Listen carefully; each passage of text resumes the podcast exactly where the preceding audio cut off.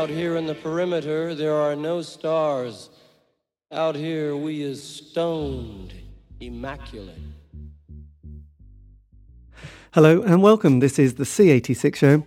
I'm David Eastaugh. As you know, we love a special guest. This week, it's going to be the turn of the Incredible String Band. I know, not even 80s indie pop. This is uh, 60s sort of psychedelic folk, really, because I very, very, very recently spoke to one of the members, Rose Simpson, to talk about life, love, poetry, and everything else, because she's just got a book that's come out called Muse Odalisque Handmaiden, subtitle A Girl's Life in the Incredible String Band. This has just come out on Strange Attractor Press, available from all good bookshops, probably online too. Anyway, it's a fantastic read, amazing pictures.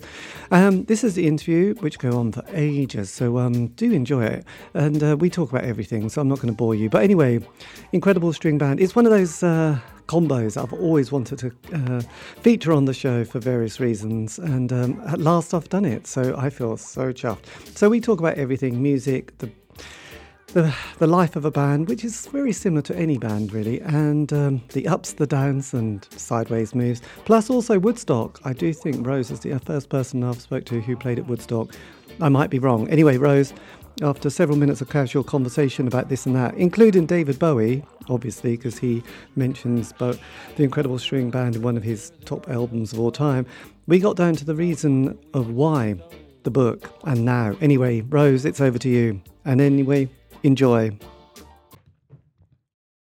The moment was when uh, I it came. It, it I sort of I, I noticed, or I was told, whatever, that um, other people are starting to write about this, and I don't mind people mentioning me in passing.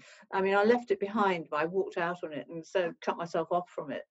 Um, but if people are going to sort of start writing more and more about it, and it became obvious that they are about that period, you know, yes. and about hippie times and and the hippie girls and all the rest of it, and I wasn't willing to let myself be written off like that, you know, not written off, but written in a way that wasn't the life I lived. And I just wanted to write the life I lived as I lived it in a way, not not not um, not analyze it or define it, but just say this is what it felt like to live that life. You know, you all can see the pictures, you all can hear the music. This is what it was like for me then to live it. You know, it was just it was that thing about.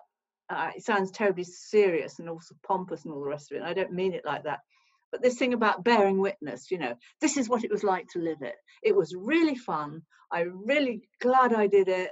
Everything was um it was a time i wouldn't have been without for the world but it is not like the pictures you know it is not like the photographs. The photographs are one aspect of it. There's a whole other sort of stuff that goes on. Some of it good some of it bad. But yeah it's to do with it's to do with the fact that you know, at my age, you are coming towards the end of a life. And in a sense, you're pulling a life together.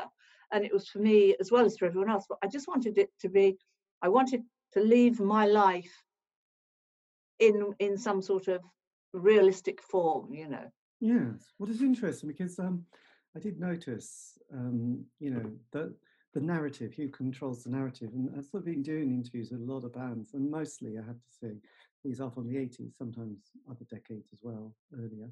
Um, and it's interesting that some people feel that they want to have their voice, not just as a way of, you know, scoring points or uh, they kind of hear one person telling the story and and everyone yeah. go, oh, that's marvelous, and that's how it was, and someone's going, actually that was slightly different for me over here that wasn't quite how i yeah. remember it and it's not yeah. about saying you were wrong it's more about no. like well this is kind of my emotional you know experience and these are some of the other things that possibly that person didn't mention for various reasons sometimes yeah.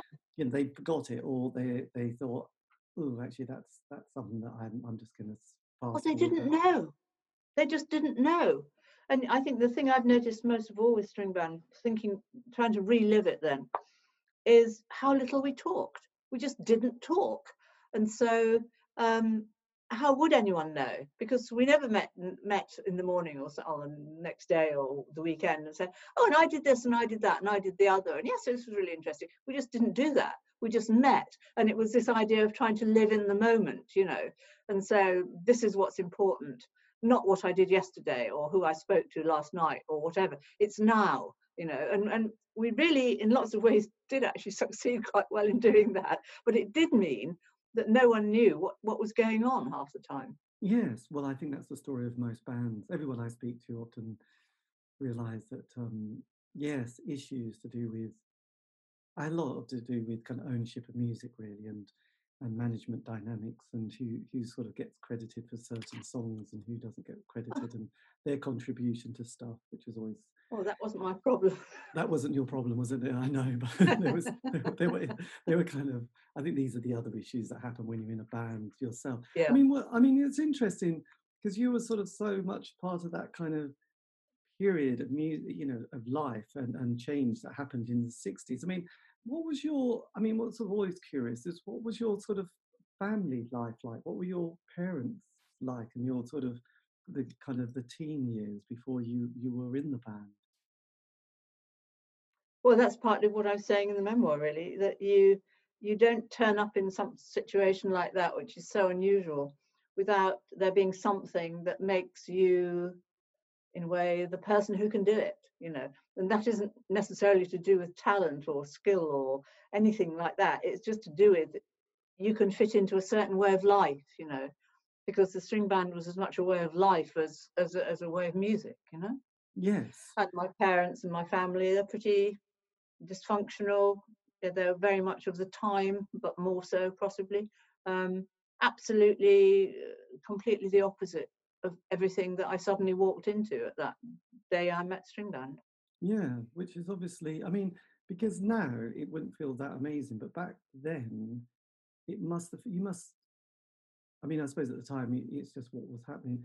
But looking back, did you do you think, my God, that was quite pioneering, or that was quite an adventurous I, I was a, quite an adventurous person.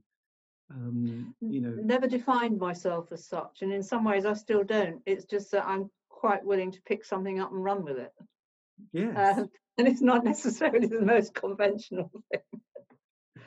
I know, but um, you know, because doing the, the 60s is always fascinating, isn't it? And I know Philip Larkin has that poem. It starts in 63 with the first Beatles album, and Lady Chatterley's Lover, and something like that. Because often, yeah. you know, the 60s is you know, it doesn't completely always fit the decade exactly. It's like sometimes almost goes into the 70s a bit for the narrative. And and you know, the early period, there'd been the sort of the beat generation in the 50s, and then there'd been, you know, as the 60s progressed, there would be in the kind of the world that was the there's a gathering of the tribes in 67 in San Francisco, and then in in in sort of I think it was June time at the Ali Pali, there was the 14 hour Technicolor Dream, and that's kind of the great year where you know people have called it the summer of love. Did you were you feeling particularly kind of on a zeitgeist kind of no um, moment? I think I think see I I think it goes for me personally, it goes back and it goes back to the influence of of the of the 20s really post first world war. And and i'm sort of thinking about that a lot at the moment really.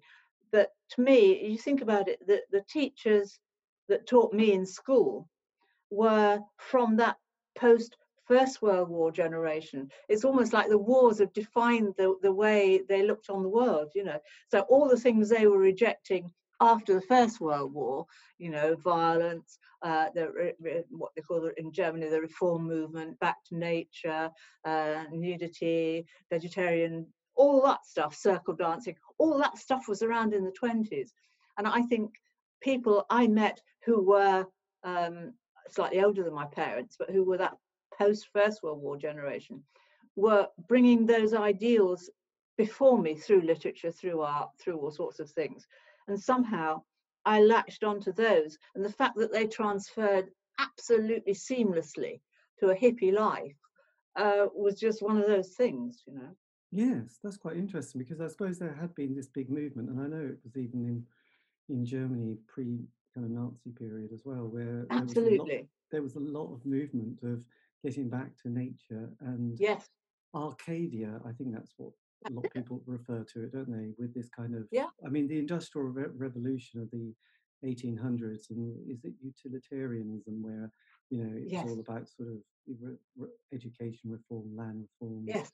you know, a, a kind of a heavy, heavy-handed sort of state and uh, religious kind of, I don't know, thump across the cheek if you sort of were Yeah. to step out of line. I suppose that was that was kind of quite a strong ethos. So the First World War must have reset a lot of those kind of values and wanting to get back to sort of simpler times. And it's interesting the world, the folk kind of traditions, isn't it? Because it's Well, something think that, of that folk tradition and Cecil Sharp. Think when he was going wandering around collecting the folk songs. I mean, that was in that that was part of that sort of reform movement, as in in, in Germany, looking back to their original their culture and of talking about the tribes. I mean, in Germany, it was very much a reference back to the tribes. You know, not so much in England, although I absolutely remember at school, and it, it's it is so archaic now, sitting in a classroom and the teacher probably I must have been primary school because we were little because it was not serious, you know. But the teacher's sort of standing in front of me saying, Well, you with the blonde hair, I expect you're Viking, and you with the dark hair, you're Pictish, and you there in the middle, you know, and that sort of defining people by racial, what they thought of as racial characteristics. And that's from that that period, you know. yes, absolutely. And and all that anti-Semitism was rife in Yorkshire. I mean, absolutely. Yeah, I always say if Hitler had come along in Yorkshire, you know, they'd all have been there waving the banners. You know? that sounds terrible now, but it's true. I, I do tend to believe it. Perhaps you shouldn't. Perhaps you shouldn't. That. Perhaps you shouldn't publicise that. But but I still feel it quite strongly. You know that that um, there was that that feeling that feeling of um, I don't know rejecting that that stuff had been that, that we were being hard done by, and that it was someone else's fault. You know, um, and that that things should be better uh, and, and you know anybody well i think it's sort of true now somehow you know charismatic leaders are a very dangerous thing when people feel unhappy like at the end but it's pandemic, interesting you you mentioned you. It's interesting you mentioned chance you. It's interesting you mentioned mentioned Cecil Cecil Sharp. God, try and say that quickly. Um, and the folk tradition, because a lot of those, because we because we have this idea of the folk tradition, don't we? And the the way it's been brought, and the sort of then the village green, and you know cricket, Yes. or you know families galloping around, and everyone being lovely. But it's a kind of an image that's been very manipulated, hasn't it, by Yeah. politicians now? And it Yeah. was probably an image that never actually existed in reality. Like all these kind of everyone, everyone in the community getting on, going to lovely dances. You know, you Yeah. blacksmith, you had the, the local That's it. yeah isn't that what we wanted in the 60s But know, I was but, taught- but that was yeah. a, that was a myth, though, wasn't it? It, what it never Wasn't it? that's why it's dangerous because it because it, you know myths are so manipulable you know you can tell people anything if you dress it up in a myth you know and it becomes very appealing and they don't look they don't look behind the story. They they follow it and they they run i say run with it you know. I mean i i was taught we were taught maypole dancing. I remember mm, i loved it. I really loved it doing all the interweaving the ribbons you know. And and I think it's say from that Cecil Sharp time Yeah. forward. Uh, Well, well, you I, get that with, with well, you get that with ceilidhs, and you get that with the, the the Playford Ball, where these kind of rather lovely dancers and this beautiful music kind of flow together, and there's a lot of interaction. So there's that sense of community and people sort of all being part of the collective, uh, isn't it? Yes. Whereas, and it feels very wholesome. It feels very healthy, and you know, Absolutely it does. But again, it's, absolutely. you know, it's kind of interesting that, you know, decades later, you know, you had John Major talking about sort of cricket games and, you know, warm Yeah. beer on, on the grass. And then Yeah, kind of this, this kind of idea of us kind of waving lots of flags around to make it feel even Yeah. more exciting. So it kind of so the folk tradition is, is quite interesting because on one level it's probably radical, but then it's been, I think, slightly used by members of the right and far right to sort of of course, it links straight the- into nationalism. yes. I mean, it, it is the straightforward link to that nationalism, isn't it? And and you know, of course, our our folk songs are better than your folk songs, and you know, um, uh, but also that sort of recognition of other tribes, you know, and and tribalism is also a kind of dangerous thing, you know. Yes, it's not. It's never good actually when you start to No, fear strangers. But then, no, I no, mean, no, I know that's that, that that's that's always quite a, a shocking sort of thing. So so that I mean, the '60s has this kind of easy narrative for the sort of at an O level standard, say, you know, 67 everything's good, 68 it all starts going slightly bad, and then you get Charles Manson, Altamont, and and it's all sure. over, isn't it? And and then the death of Mm. Jimi Hendrix, Jim Morrison, and Janis Joplin. So so that's the sort of that's the O level version of the 60s tied up in Yeah, five seconds, isn't it? But you come along and you sort of have that that sort of chapter yourself, and you come to represent this kind of homely innocence and sort of yes, inquisitiveness as well, which must, yeah. you know, did you feel that at the time? Yes, absolutely. It was it was true. It wasn't a fake. I mean, um, and and I think that was what what is remarkable about it is having ha- having had the chance to live that. I mean, what an opportunity that that most people never have. They can just do it. You know, they can try and live utopia, and um, whether it works or not, it's really great to try. You know, and and to work it and to work it out for yourself. You know, and that's what I mean about what it feels like. You know I don't want to write a treatise about why it doesn't work or why it does work, but this is what it feels like to do it, you know? Yes, absolutely. And because, I mean, it must have also felt like quite an adventure because not only were you playing around the UK, and there were people, I mean, is this, as I sort of said right at the beginning when I was fumbling around for my David Bowie article, did people like David Bowie and people like Robert Plant come to your early gigs to see you? I'm sure they did. Well, I think the Beatles came to that first one in the well, the first one, first time I was on stage, uh, which was in the Royal Albert Hall, and I think, and I believe the Beatles were there. They said the Beatles were there. I think they were, or some of them, or Yes, some. I mean, they did.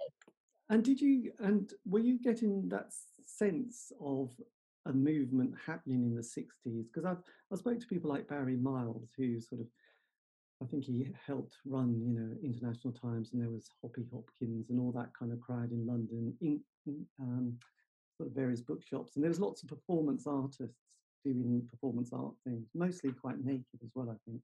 That was part of the kind of the whole 60s groove Yeah. going. I mean, did you feel that you were part of that kind of zeitgeist, that you were part of the movement, that things were going to change? Yes, absolutely, absolutely, and and not, but not with any, for me personally, not with any crusading intention. It was just doing it. You know, it wasn't. I wasn't trying to change people. I was just saying, well, yes, we can live like this. Yes. That's not quite so true. I think probably of of certainly Robin, um, Mike. I don't know. Perhaps put somewhere in the middle. They'd have to speak for themselves. But I I absolutely had no intention of proselytizing. I just thought, well, we can do this, and if you, if people see how great it is, they'll want to do it too.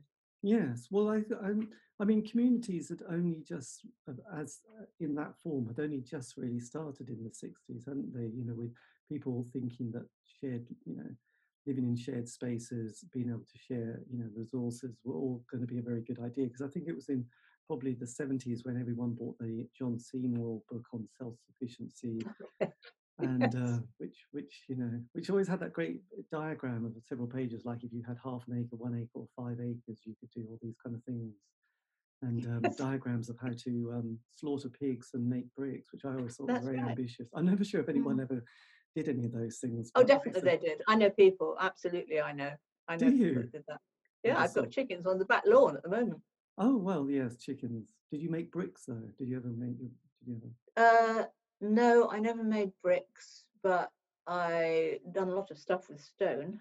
oh good that's very nice and an Oh, I'm very, I'm very hands-on. This is good. I know this is well. We need to be in this this time and this time of our lives. So is it so during that sort of early period of the band? Because often bands have a sort of honeymoon phase. This is what I found. I find that sort of most bands have a five year narrative, and this is a lot to do with the sort of bands I've spoke to in the sort of eighties, where they they get together, they'd have twelve months, everything was going really well. And then they get a single, and John Peel would play it, which was great. And then a John Peel session, and the first album. Things by then are just really exciting, and a bit more touring, which is fantastically fun. You know, even getting to bed at four in the morning, unloading your van is is exciting. Oh, but yeah. then it's the second and third albums that often start to finish people off. And if anyone ever tours America, that often is is another thing for British bands anyway. So, so by sort of 68, were, were you still in sort of the honeymoon phase of the, of the? Oh, absolutely. Because I was just, I had only just really met them. I'd only just started going with, going around with them in '68. So absolutely, it was a honeymoon period. And I think a lot of the sort of not honeymoon is just sheer exhaustion. You know, you just get very, very tired. And because you're young and because it's also exciting, you know, it's all you're running on adrenaline. But at some point, I think this wears you out and you look for something different, you know. Yes. And it was quite interesting because you did, because I, I remember a few years ago there was an exhibition at the V&A called So You Want a Revolution. And I did, actually, that was where I'd met Barry and also Joy, Joe Boyd as well, who appears Yeah. a lot in, in the book because he obviously produces your first kind of album and he did Pink Yeah. Floyd and then Nick Nick Drake as well. And he was the one who said after that experience at the Ali Pali, when he sort of walked out in the morning to the sunrise, he thought, "Gosh, we've won! You know, we, this is Yeah, it. definitely. The future is ours, and it's Yeah. going to change now." Yeah, yeah. Well, I, I thought that at Woodstock. Yes, which was quite so. Looking, I mean, when you were doing the book, you obviously sort of revisit, you know, people like, you know, the Joe Boyd kind of experiences, and also you do meet Hoppy Hopkins as well, who are kind of legendary characters. I mean, what's your? How did you sort of feel? Because obviously you came, you were from Yorkshire, weren't you? And and this was all quite a new world. Did it? Did you manage to find? Do you feel like you navigated those kind of experiences all right?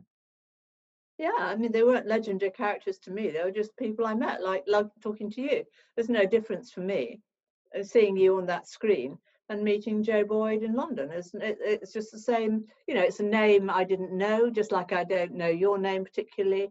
Um, I then now I can look you up. I haven't actually. I've got to say I haven't done it, but I could have looked you up. you could have stalked on- me. you know, I could have looked you up on Google and, and looked and chased references. I could have done that. But in those days, I couldn't have done that. And so this chap sitting in the corner there um, with an American accent was just another person. Well, why would why would it concern me? You know, it was only insofar as it impacted on my life that day or that night or tomorrow or whatever that they made any difference to me. And that's, I mean, I, I wasn't I wasn't in that world. I, that's the thing about coming from outside, coming from something entirely different, and not having any ambitions or inclinations, just absolutely falling into something. It's like, you know, like dropping off a planet. You know, Yes. and here I was.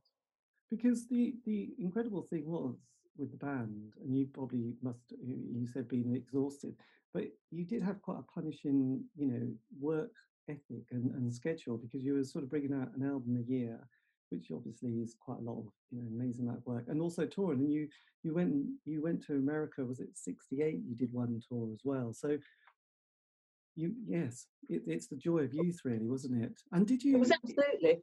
Yeah, it didn't feel like a work ethic. It felt like a play ethic. It really did. it's i mean with your you know the because we mentioned that the the thousand spirits or the layer of the onion did that was that one of the highlights of, of the band for you? The highlight i i think now it's a highlight of the band for me listening to it.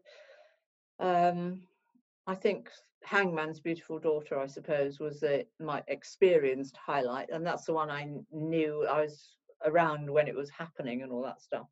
Um but definitely those uh, those early lps were what uh i liked and still do like about the string band is uh, 5000 spirits and hangman really yeah and you're i mean obviously because i know that i think it was last year somebody had spent about 10 years re record not re-recording um, but sort of cleaning up the sound of the the woodstock kind of Yeah. soundtrack i mean Yeah.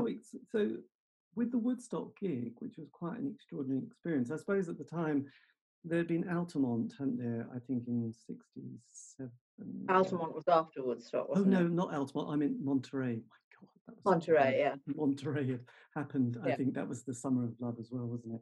Yeah, Altamont yeah. was when you, you didn't want to go to that party, did you? Really? Yeah. Um, so Woodstock happens, and obviously it films beautifully. What was your kind of memory of getting and going to Woodstock at that, that time? Because obviously you had some amazing characters. You probably didn't sort of, you know, obviously couldn't look them up, but you know, they became these kind of mythical characters, didn't they? Of um, putting on this incredible festival with half a million people that sort of, you know, froze the freeways, and then Joni Mitchell wrote an incredible song about it. I just wondered what was the kind of how you managed to get that particular gig?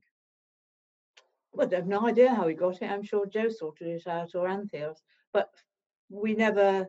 It was not any special gig. It was just another gig, you know, uh, on a, on a list of gigs, and we never thought any more of it than any other one. It was just that's tomorrow's date, you know, and that's and that a name on a list, and that's how it was. You know, it was only as we set off starting to drive to it that we realized this was a bit of a nuisance and rather inconvenient and here we were stuck in a traffic jam.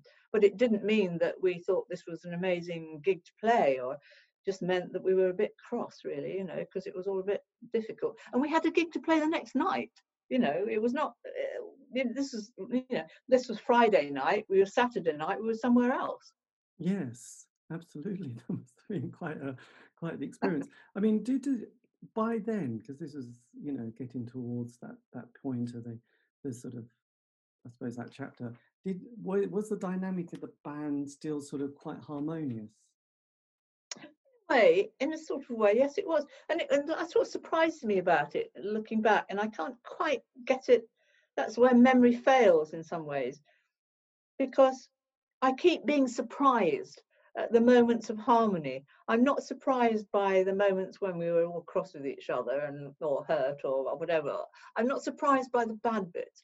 What I am surprised by is these constant reminders of, well, I saw you at so and so, and oh, it was so lovely, and you were all so in love with each other, and it was so wonderful, and and you were so happy, and and and then I oh, oh they show me a photograph or they say something, and yes i absolutely was. And and i think that's what it was like. It was just uneven you know it's not it's not like this time yeah you're right about the outlines of the phases that a band goes through. That, that i'm sure that that was a good summary of it. But nevertheless within those outlines in the honeymoon period there's still some bad days and in the bad period there's still some fantastic days. And i i think the way i see it is that the times that we were on stage together, I don't remember any of those as bad times. I remember every everything I can remember about being on stage with the string band is something of of, of happiness, of excitement, of pleasure, even when it was things that I didn't like particularly. I mean, some things I found really boring and, and they just seemed to go on forever. But even that was kind of nice, just sitting there with them, you know? Yes, absolutely. And one thing um, about the book, which is particularly evident, which, you know, I mean, I think it's beautifully written, even though I've only just got a copy. But the photography in it is stunning because often with these books, um, and people have kind of been writing them, they haven't managed to get very good sort of, you know, like no one took very good pictures or they were sort of I don't know, just grainy little color pictures that someone took with a cheap camera. But these are absolutely beautiful photographs. And again, everyone looks so young, innocent, beautiful, and smiley, don't they? And and you know, either near transit vans, near in countryside community places, or stone circles, or just or just kind of I don't know. You could almost be in a Gucci fashion shoot, couldn't you? Really, let's face it. Well, it, it didn't look like that then, but it's sort of, now I can see what you're saying. I think that's uh, that says more about now than then. I think, but um, no, I think a lot of it we were actually very happy, and the music was was great. I loved the music. You know, um, I didn't love all the music, and some I didn't like all the ideas, and there was lots of stuff I didn't like about it, but um, or that I would have was not was not my choice or my taste but I still liked to be there with it. And, and I was interested. It was never boring. I mean, apart from boring in the in, in the scale of if a, if a song went on for 15 minutes and it was rambling on and very repetitive and um, I thought pretentious then no, I wasn't entirely happy, particularly if it involved me having tabla in front of me. But apart from things like that, um, in general, it was not a boring life. No, And well, it's it's an ideal, in, you know, education for for everybody. I, I would imagine, you know, you, you kind of recommend it, really, wouldn't you? oh, absolutely. I, as as long as you've got, as long as as long as you you can survive it. I think that's the thing. And who knows whether they can survive it or not till they do it. Well, I know because actually, last I think the last three people I've interviewed in bands all got heroin addictions and Well, that's the problem. Yes, and, that and is the ended up thing. ended up sort of living in a van and and going in and out of rehab and prison really for selling drugs. I So, think I um, think it's a. I think from that point of view, that's what I mean. You've got to. You you can never know, but you need to think. Can I do this? You know, and can I come out of it the other side? And although I recognise that none of us came out of it unscathed in some ways, well, three of us are still here, so that's good. And possibly four. Well, that that is good actually. Did um because obviously, I mean, you do pack an awful lot in, and sort of reading the book, you, you know, like I said, most bands, you know, that that narrative I gave you is is, is quite good, and you can flesh it out a bit. But you, Yeah. but you managed to sort of you get you know Scientology in there as well. I which is- know. I which I know. think I'm feel your boots. I mean, you're rocking on this one, aren't you? I mean, because most people do a bit of Buddhism, they sort of flirt with that one. Oh, we did and all so- that as well. Okay. Oh, we did all of it. I mean, you, you, listen to pound, it really? But yeah, um, listen to the lyrics. they- They're all in there. But Scientology at that stage, I mean, I, I mean, God, I was only four at the time. But I mean, had it become quite? I had no idea about Scientology. Apart from my friend's sister became quite involved in it in the seventies and disappeared, and they never saw her again. But no, that was that's another story. Um, but I think yeah, it's so- probably not another story. I think it's probably not that unusual a story. yeah, I know. They really don't know where she's gone. Um, No, but she did work her way up actually to. Um, yeah, I've, I have a friend who who worked her way up, and and she's dead, and she was just the most lovely, lovely, lovely person. yeah, And wow, you know, yeah, and and and she, I don't. It wasn't Scientology's. Well, mm, who knows? You know, who can we say why someone dies and someone stays alive? But mm. it was it was a huge loss. Yeah, it's a shame. yeah. So with your, I mean, did you and did your parents ever sort of fear for you during some of these kind I'm of sure they did, but I never spoke to them either, so there wasn't really. They couldn't they couldn't find you on social media, which is quite good at that time. No, that's right. No, no, I I think it was it was yeah, it was hard. I mean, it was hard for them in some ways, I suppose. But then, you know, teenagers have got to leave home, and I was not that close to home anyway. So as far as, as in my mind, I'd left home a long time before that. So mm. because I know during the sort of mid seventies there was kind of a lot of people like Woody Woodmansey and Mike Garson who were both with David Bowie. They they sort of hit the Scientology world quite hard, and there must be hundreds of others. But what was your kind of experience? Did it did it kind of resonate with you, or kind of give you? no, really never from the start. And that's absolutely honest. And and although i was i've no idea how long i was actually on their books you know um but no i never i never liked it. And and i was i went along with it. I went along with it. Partly i was curious at first because um robin and licorice were so taken with it and they really they thought it was wonderful you know it was the best thing. And and trouble is that people around us seemed to think it was a good thing too. I find that disturbing, you know, I find that odd because they they well, Joe Boyd for a start, I think he does still remark on the fact it made us so much easier, you know, we, that we were we suddenly became much easier to manage and much more oh organizable and things like that. And I think that in a way tells the story. Yes, it was a kiss of death for the string band in some ways, you know. Yes. How long did that that period last for for you, for Well, yourself? last I left it. I mean, I left. Uh, can't say really. I can't. I can't be clear how much. Well, in my, I was never. I was never. I did the Scientology stuff. I can only say I went through. I went through the rituals of it really, but um, that only works if you have a belief in it. And and I I proved for my own satisfaction at least that it didn't work. You know, I I just felt it, I just knew it didn't work. At least it didn't work for me. Um, Mm. and then it uh, then when that beyond that point, uh, it was clear to me that it was string band with Scientology or no string band. And so at some point, then you kind of, you know, when you you're in a job and you there's lots of things you don't like about it, but you really like the job, you know, you tend to put up with things for longer. But eventually it becomes intolerable and you say, No, I can't do this anymore. And, and you don't, you stop. No. Well, So I can't tell you. Well, it is a tricky one because obviously people have to sort of or do change and and get into different influences, and obviously, obviously that's kind of a quite a big one really because it kind of is going to run deep. And and I've also noticed when friends, I mean not really friends, but people you know, sort of really you know go to a, a weekend workshop, you know, for something, and they they've just suddenly decided to be very different, and it feels quite forced to begin with, and then you know, years later they probably drop it, but you stop seeing them because they become quite annoying.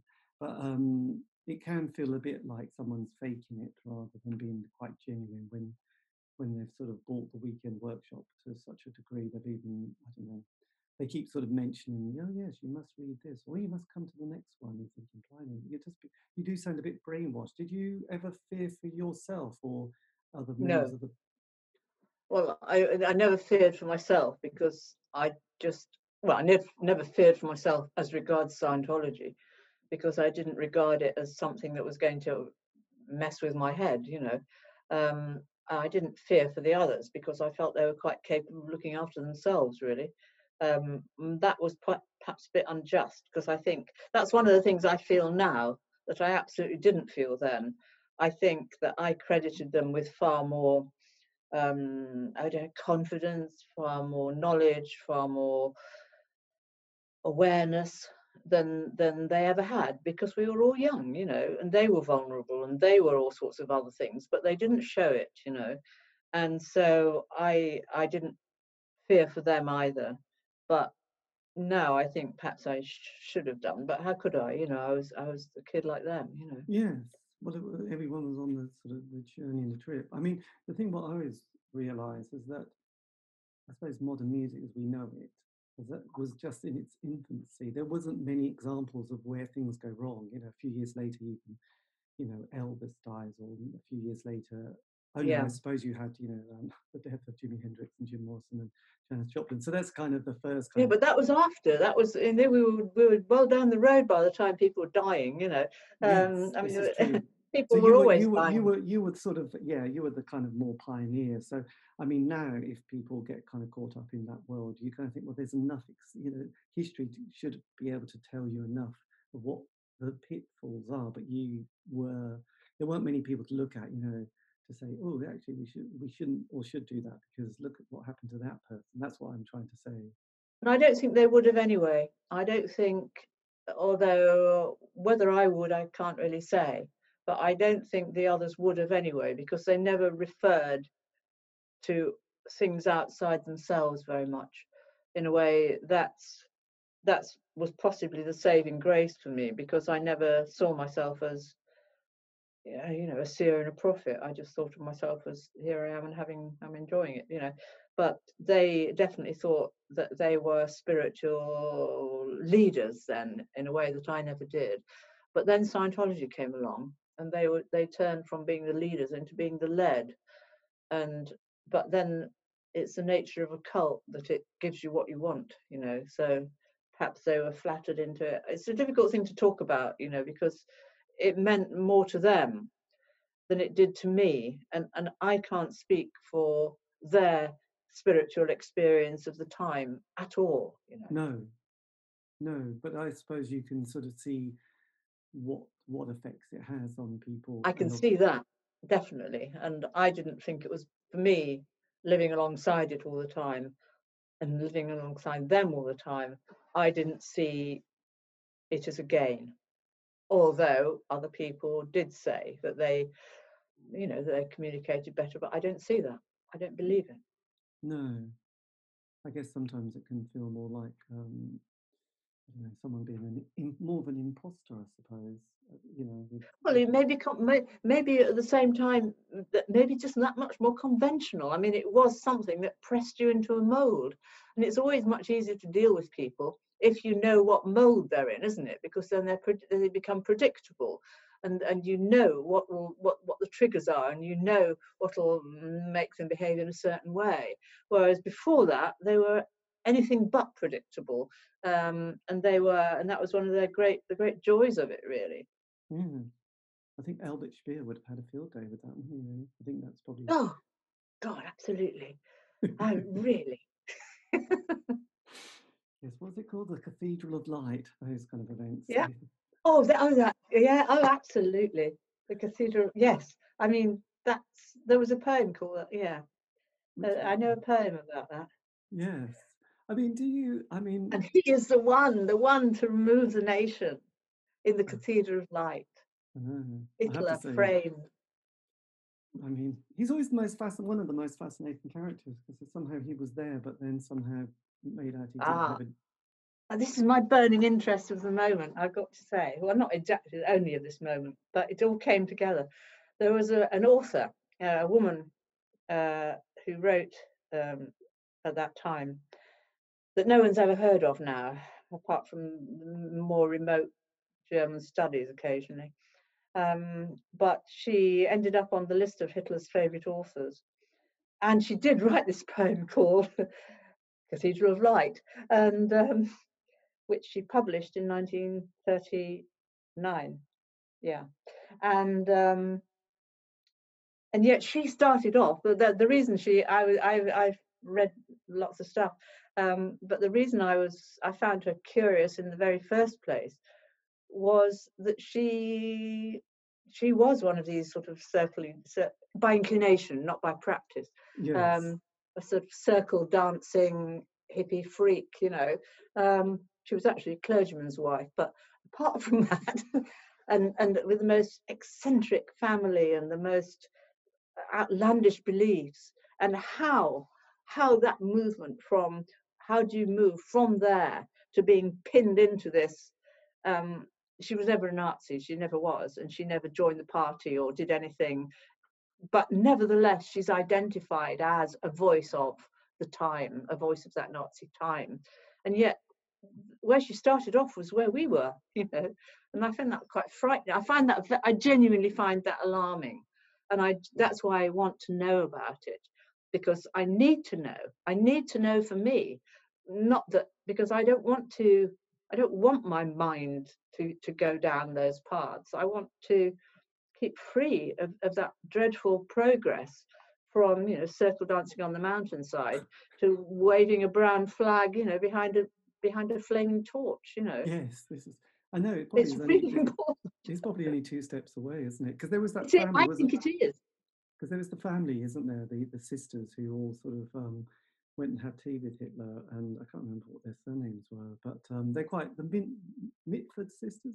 the mitfords yeah the mitfords yeah That was one hell of yeah exactly I mean, i mean tho- those eccentric lives got so easily m- melded into that repressive dreadful dreadful society and somehow but were not necessarily persuaded but terrified or persuaded into going along with all the horrors of it you know well, that's right. I mean, it was. I mean, it wasn't that long before the uh, the rise of Nazi Germany that because we, we were sort of pretty big in colonial colonialism, wasn't it? And I think we, I think Britain. Yes. Did we have the first concentration camp? Yes we did in, in, in south africa That's right. We can claim yeah, we were- claim that as a but we were- yeah we were absolutely um but we weren't quite so good at it you know No, we, do- we, well, we don't want to talk about that, do we? Um, no no it's not no no we don't but you It's know a bit- it's a but, bit yeah, that's embarrassing. just it's well hmm, yeah, but we need to oh, well, we, we don't need to but it, well, we do is know, we do, to, yeah, it's good to we sort of do need to know, you know, we do need to look at it when we get carried away on maypole dancing, you know.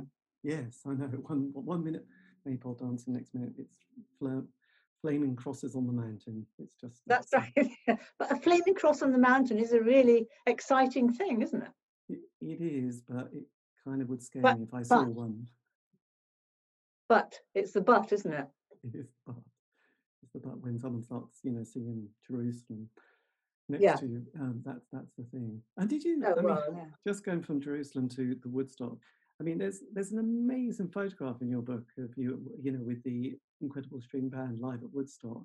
I mean, you do you do epitomise the, the the absolutely archetypal hippie, don't you, on that that Yeah, photograph? Absolutely, definitely.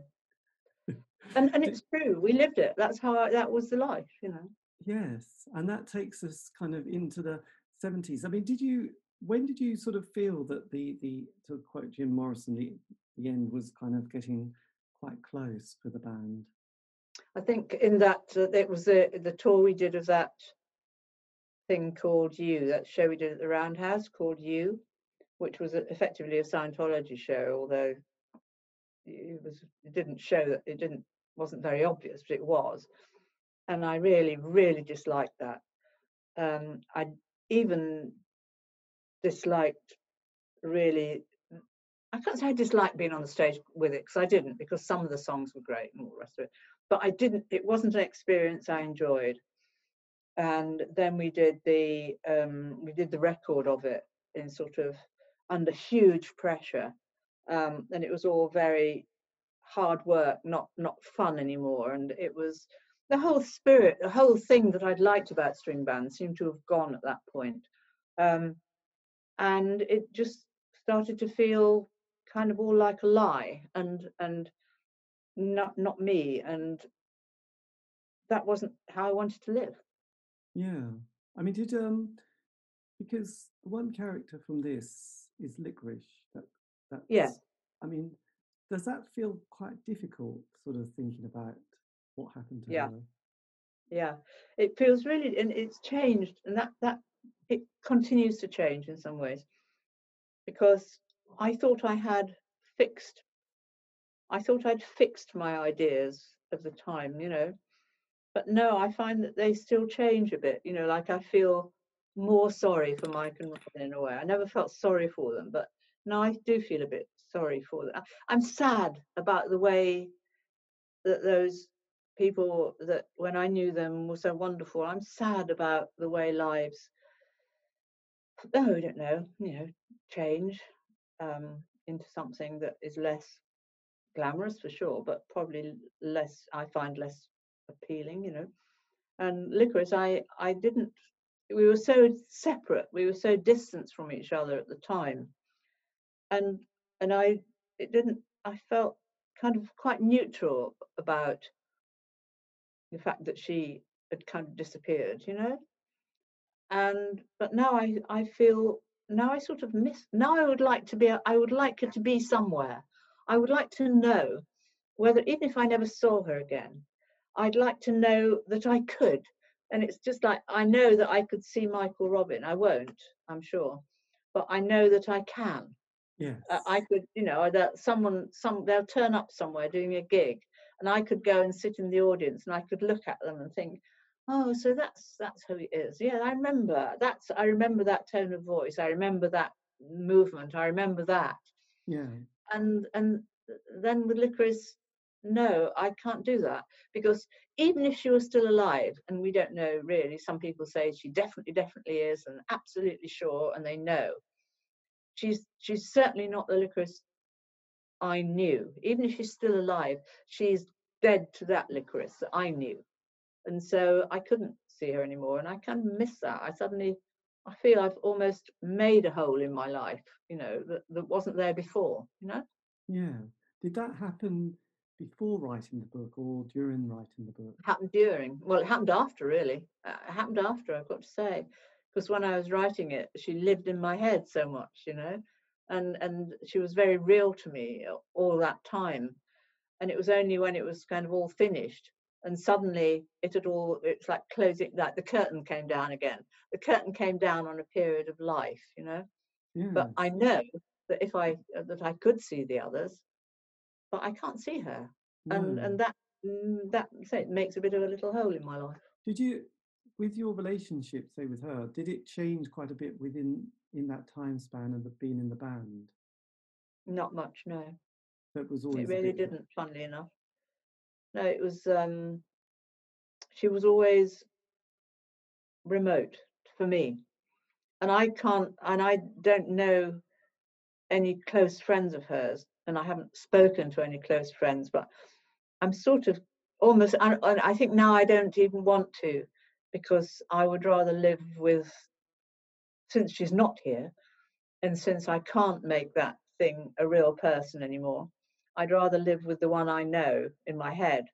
Um, but she was just so, yeah, um, she was a bit like a ghost almost. I mean, she was very unghostly in real life, you know, but it is this feeling of someone who doesn't quite live on the same ground as you do, you know? Yes.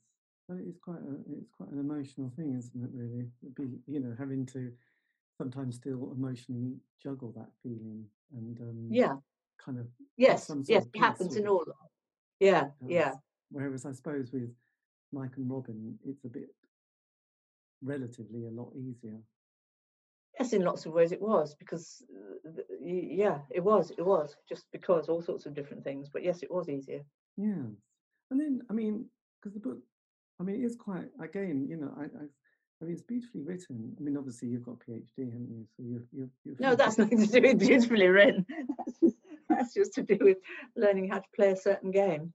Yes, but I have read a few people's books, and it is I think someone's just transcribed their kind of words, and it sort of doesn't make for great reading, if you know what I mean. It's it's kind of it's better than the it's, seriously, it's, it's really beautifully written. Um, but also the photo, I still I hate to go on about it, but the photographs are stunning. Have, you know, and but then how do you pick yourself? You know, to get to the you know like that chapter, which is an enormous chapter that obviously 50 years later you can still think, wow, that's still quite an emotional moment how do you then sort of navigate the next period to sort of feel to have something because if you take something away and there's a void it's bad not it's not bad but it's difficult whereas if you've got another focus in your mind at least you can get your sort of self-focus and you can feel like something's happening in, in, in the world even if it's possibly not but it's better than just sitting there watching daytime television so how do you you know walk away and then and then deal now. with the next period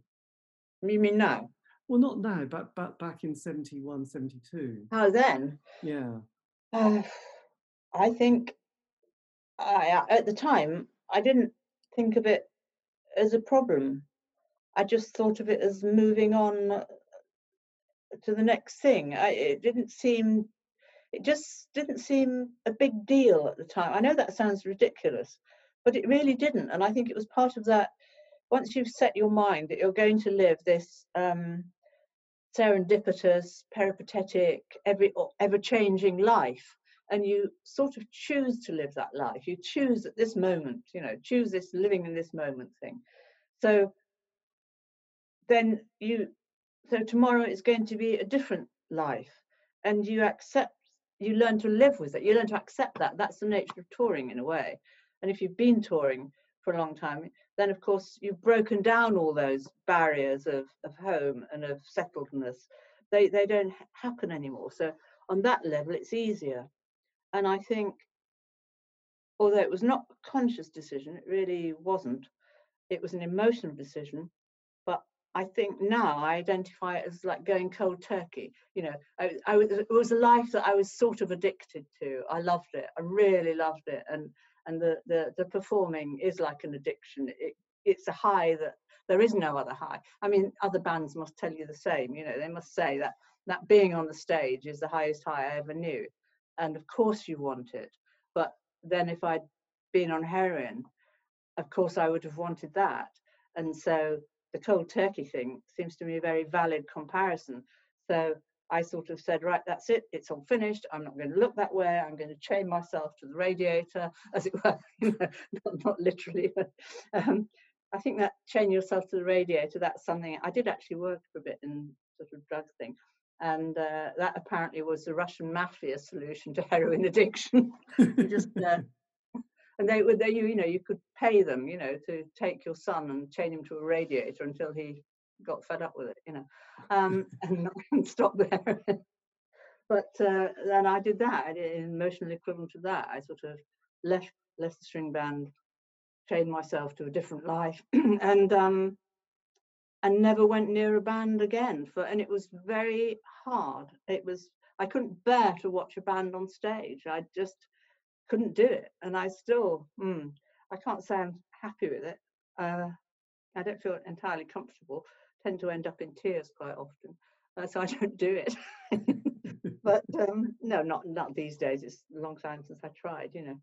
Um, but it was it was a way of dealing with it, and it worked. Yeah, well, it's interesting because because there is the you know there is a moment. Often you don't realise there is a moment where it's over, and and you know, and and often say to you know, musicians and bands, you know, did you know, you know, how did it happen? Did you meet in a pub? Did you go and sit down together, or did you just not turn up? And it was a bit like, well, no one really sort of made the phone call to make any more decisions, and we'd all been fed up. So it didn't. On one level, it wasn't like this big. Right, we're going to sit down, and it's That's going right. to be. We're going to announce Yeah. it, and it's going to be a really big moment that you'll remember. It's more like, well, we sort of just it just slightly drifted a bit, and then we stopped, you know, phoning each other. Well, I, for me, it was that I just didn't turn up. You know, the next tour starts, and oh dear, I'm not there. Yes. And did the re- and did the band realise that that was going to happen or was happening? I think you know, that's that's where the Scientology comes in because I mean I think they I think they realised pretty much that I wasn't I was not behaving like a proper Scientologist in any manner of means, you know, and they realised very well that I wasn't part of it. And Yeah. of course, if you, it's like any cult. If you're not one of them, you're the enemy, you know. Did you a few years later? Did you see the Stepford Wives film where you know everyone sort of steps in line and then you you have to you know it's one of those feminist classics from the you know from the seventies. Um, I just wondered if you felt a bit like because you weren't part of it, you, it was getting harder and harder being in in their company, knowing Definitely. there was a pressure that, you know, Definitely. conform. Did you? I mean, at that stage, did you also feel? I mean, I mean, feminism was obviously, you know, with Germaine Greer and various people, was was starting to get another wave in the '60s as well, and a lot of things were changing with women's lib. Did did it did that sort of influence you, and did that also conflict a bit with Scientology, if if it did? completely yeah it totally conflicted with it but i mean the, the thing about feminism at the time that also seemed another repressive system because they were also telling me what i supposed to think you know and they were also telling me what i had to be outraged about and what i had to do. It was yet another organization and i suppose i was just a very anarchic sort of person you know i was not having any of it. I wasn't going to be organized by, you know, by Scientology or by feminists or by any anybody. I was going to organize myself, thank you very much, you know, and um, and I suppose that's that's how it was, you know. But yes, I was completely aware of the position of women you know, in, in pop music, Scientology, and most other things at the time. You could hardly not be aware of it, you know it, it Yes. stops you doing things. which is quite amazing. I wasn't sure, but does does Robin and Mike did they stick with Scientology for the rest of their lives, or did they They? I don't, I don't ask. Um, I, I don't, I don't want to ask. It's not I daren't ask. Um, I don't know at the moment, and I, I don't, I don't ask. I mean, there are people I could ask. I'm pretty sure that Mike has nothing, has had nothing to do with it for quite a while. I guess that Robin hasn't, but don't really know. Yeah, but I couldn't put. I I think their involvement with it was long-standing, but I can't tell you how long. no, you know, it's kind of interesting how these things happen because I know I always love the the kind of the Fleetwood Mac story because there's like several parts of that, isn't there? The Peter Green years, and then there's a bit of the grey area, and then the LA, and I know there was various kind of members who one member, a guitarist, went off to get some I don't know paper or something in the morning and joined the Children of God, I think, and just never appeared again.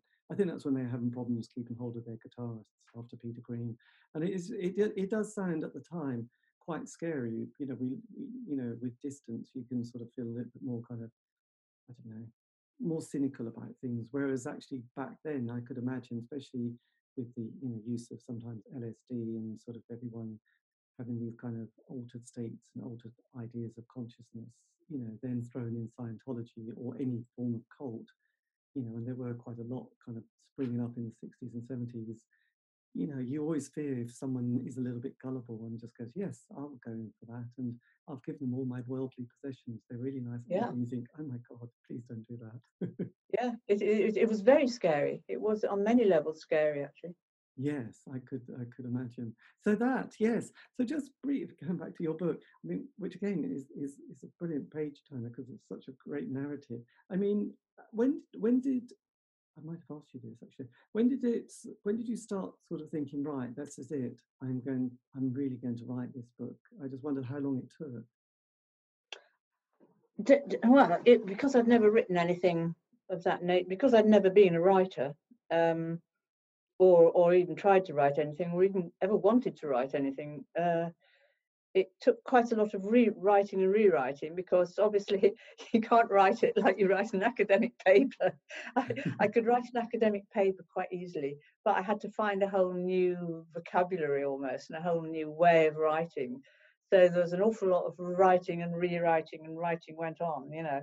Um, so but the the writing the original actually the the first effort of memory didn't take very long. I mean, maybe you started it in something like June, and by September I'd got oh, whatever it was, eighty thousand words or something. So the first bit was was quite few months, but then trying to make that work in any way was a whole other thing. I mean, then you sort of suddenly realize that you know you can't you can't have a chapter that's 20,000 words long you know um, and uh, you know, and that you really have to that you know your paragraphs have got to you know got to break up the page you know and and that you can't say regardless of the so and so i've got this terrible thing of starting sentences with a clause that, that this doesn't go you know yes. so all that took ages and ages and ages and then there was a sort of a whole hassle of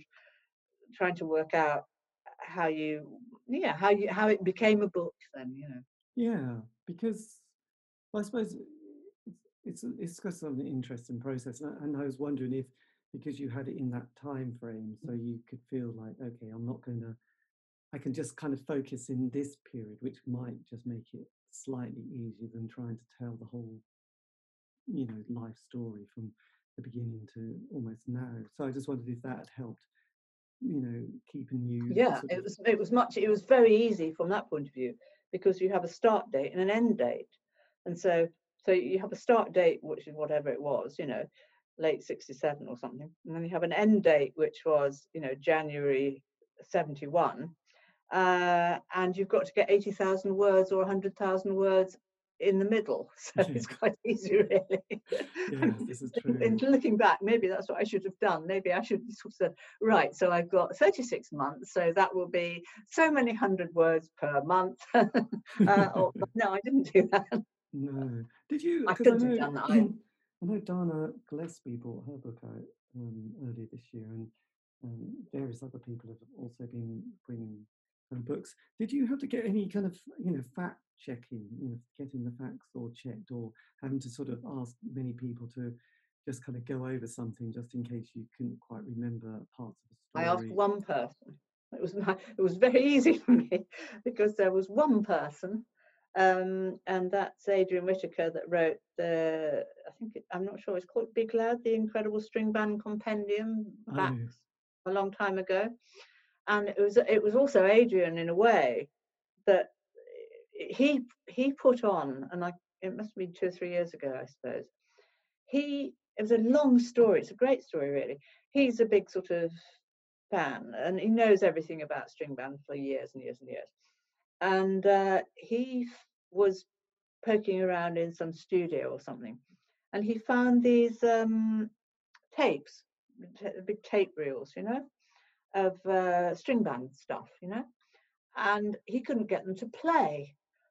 And and sort of realised that they looked a bit funny, you know, it didn't look quite the thing, you know.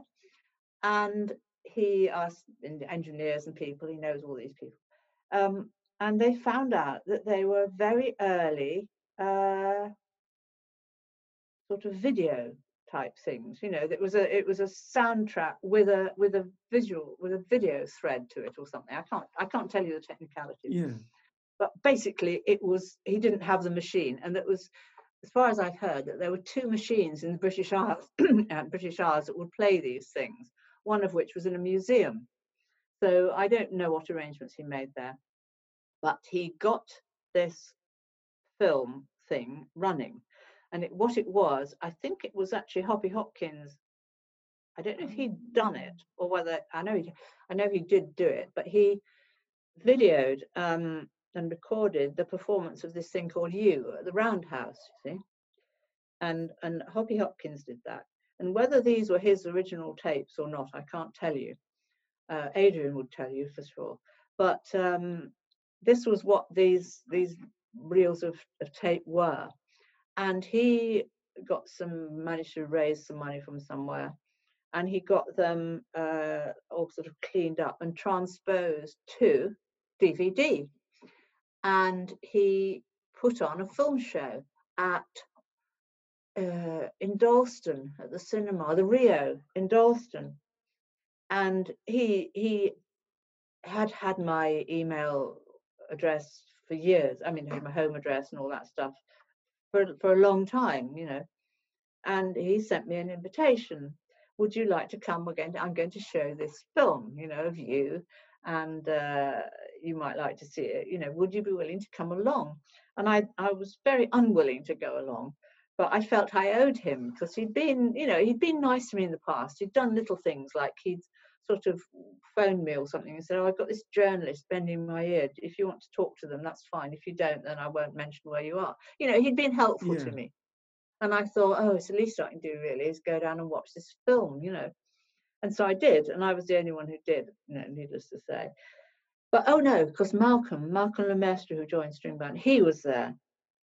And, uh, and we had a chat, and, and Adrian showed this film. And it was really exciting. It was really great to see it on a big screen, and um, it was fun to. I know it was mildly embarrassing, you know, but it wasn't so embarrassing. I mean, it was just, it was just fun to see it all yes. over again. So, and to meet Malcolm and to see other people who'd been around at the time who were, you know, were sort of, well, had been fans, I suppose. But now, of course, we were all grown up, you know, and they were really nice people. I met so many people. It was such fun chatting to people and all the rest of it. And uh, and someone said, "Oh, you, you know, you really should write. You really should write a memoir." Um, because that was I, I, was already in that stage of thinking well i don't really want just don't want my life to be just summed up by other people you know and and meeting these people who were just i liked you know and and got on with and it was all very present and i thought yeah i'm going to do it i will do it i'm going to do it now and that's why i have this sort of date of june or whenever it was because it was more or less straight after having seen that film that i got going with it but because Adrian knows so much about string band, and because so there was two reference points actually. He was one, and he and I gave and as I wrote a chapter, I did ask Adrian to read through and tell me if there was any sort of obvious factual errors, and he did pick pick them up, you know. And I I offered it to Joe. I offered Joe. I sent it to Joe, but I knew he wouldn't read it. But it was the point was he had the chance, you know. Yes. He had the chance, and Adrian actually put the work in and picked up any errors. And then there was another chap in Germany called Wolfgang Rostek, and he also has a really good string band archive. And and he was um, he he wasn't helpful with the actual writing because he can sort of read English, but it's not perfect. But his archive was super helpful in terms of reviews of things, reviews of gigs and, and um, photographs from concerts and all sorts of bits and pieces. So yes, I did run it past a couple of people to yeah. check factual stuff. Yes, I know it's often one of those things, isn't it? It's not really, you know, I know there's that cliche about the 60s and all that business, but I think it's just kind of also, you you know, memories kind of even when you think I'm convinced of that, and then someone else yeah. says, "Well, I'm not sure," and then Oh, absolutely, it happens. It, there's no way, and there's still certain things I remember. Well, in fact, there was one we had a sort of three-way conversation about the Woodstock at one point because I I spoke on the phone to the guy who was our tour manager in the States at that time. I'd written it already, but I, I phoned him just to ask, you know, anything. And I sent it to him, I think. Um, and he told me some stuff. And then I think I then I spoke to Joe, and Joe told me something quite different. And both of them were adamant, absolutely no doubt about it. Their memories were perfect. They couldn't possibly be wrong. Um, and so the three of them, the three, those two, their two memories and mine, uh, had to kind of reconcile as best I could, really, you know. But then I emphasised, I emphasised what I felt at the time. You know, that's the final recourse was, well, what did I feel? What do I remember of it? So inevitably, that was the weight. But yes, uh, these conflicts of memory are definite.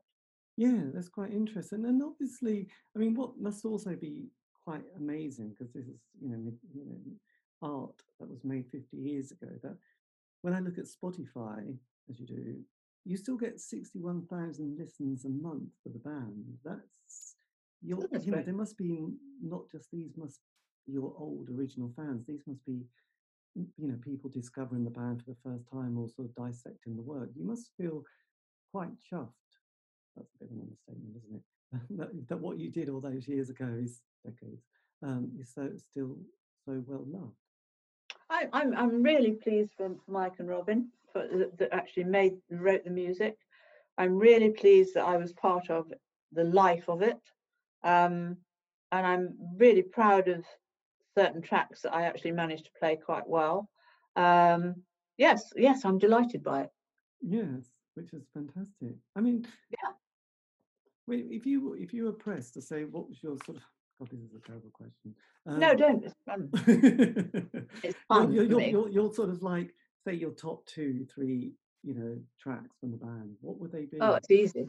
Uh, I think um, the one I like best from my point of view of me playing on it is Flowers of the Forest because it's a really great bass line. Uh, the one I like best as a sort of spirit of string band is Robin Williamson's October Song. And uh, the way, the one, the sort of spirit of Mike Heron, I suppose. Oh, I don't know any of those ones like Painting Box or Little Cloud or Hedgehog. Hedgehog, actually, Hedgehog I kind of like because that was the first thing I ever played on stage, Hedgehog mm. song. But it's very twee, but I kind of like it because I know the backstory and things, you know. Nice, nice.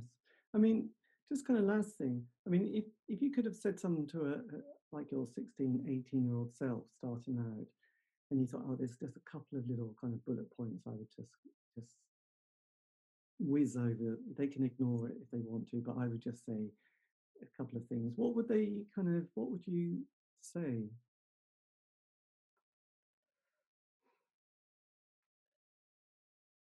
Don't know. Try and keep, I suppose.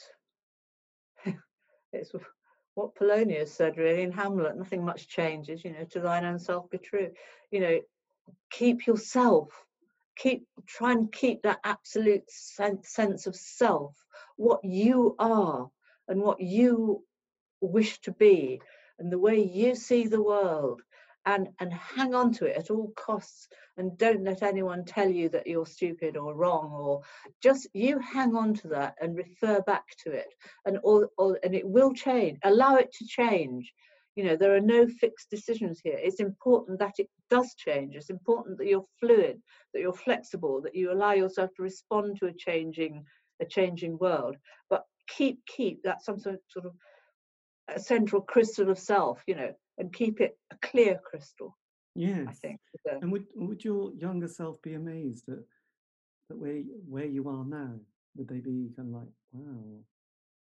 Yes. Because I never had any vision of where I would be at any time. It was never I never really made those pictures of what it would be at 74, you know. Yes. You just don't. I know, it's amazing. Did you I mean, you went to university, didn't you? Yeah. Did you finish your degree? Uh, I started it. Uh, technically, I finished it. Yes. But since my final year, I was living mostly in Scotland. Uh, it was not really very convincing. What was but your technically, What was your degree in? if that was English literature, Right. English, Do you have the certificate? possibly. I may well have.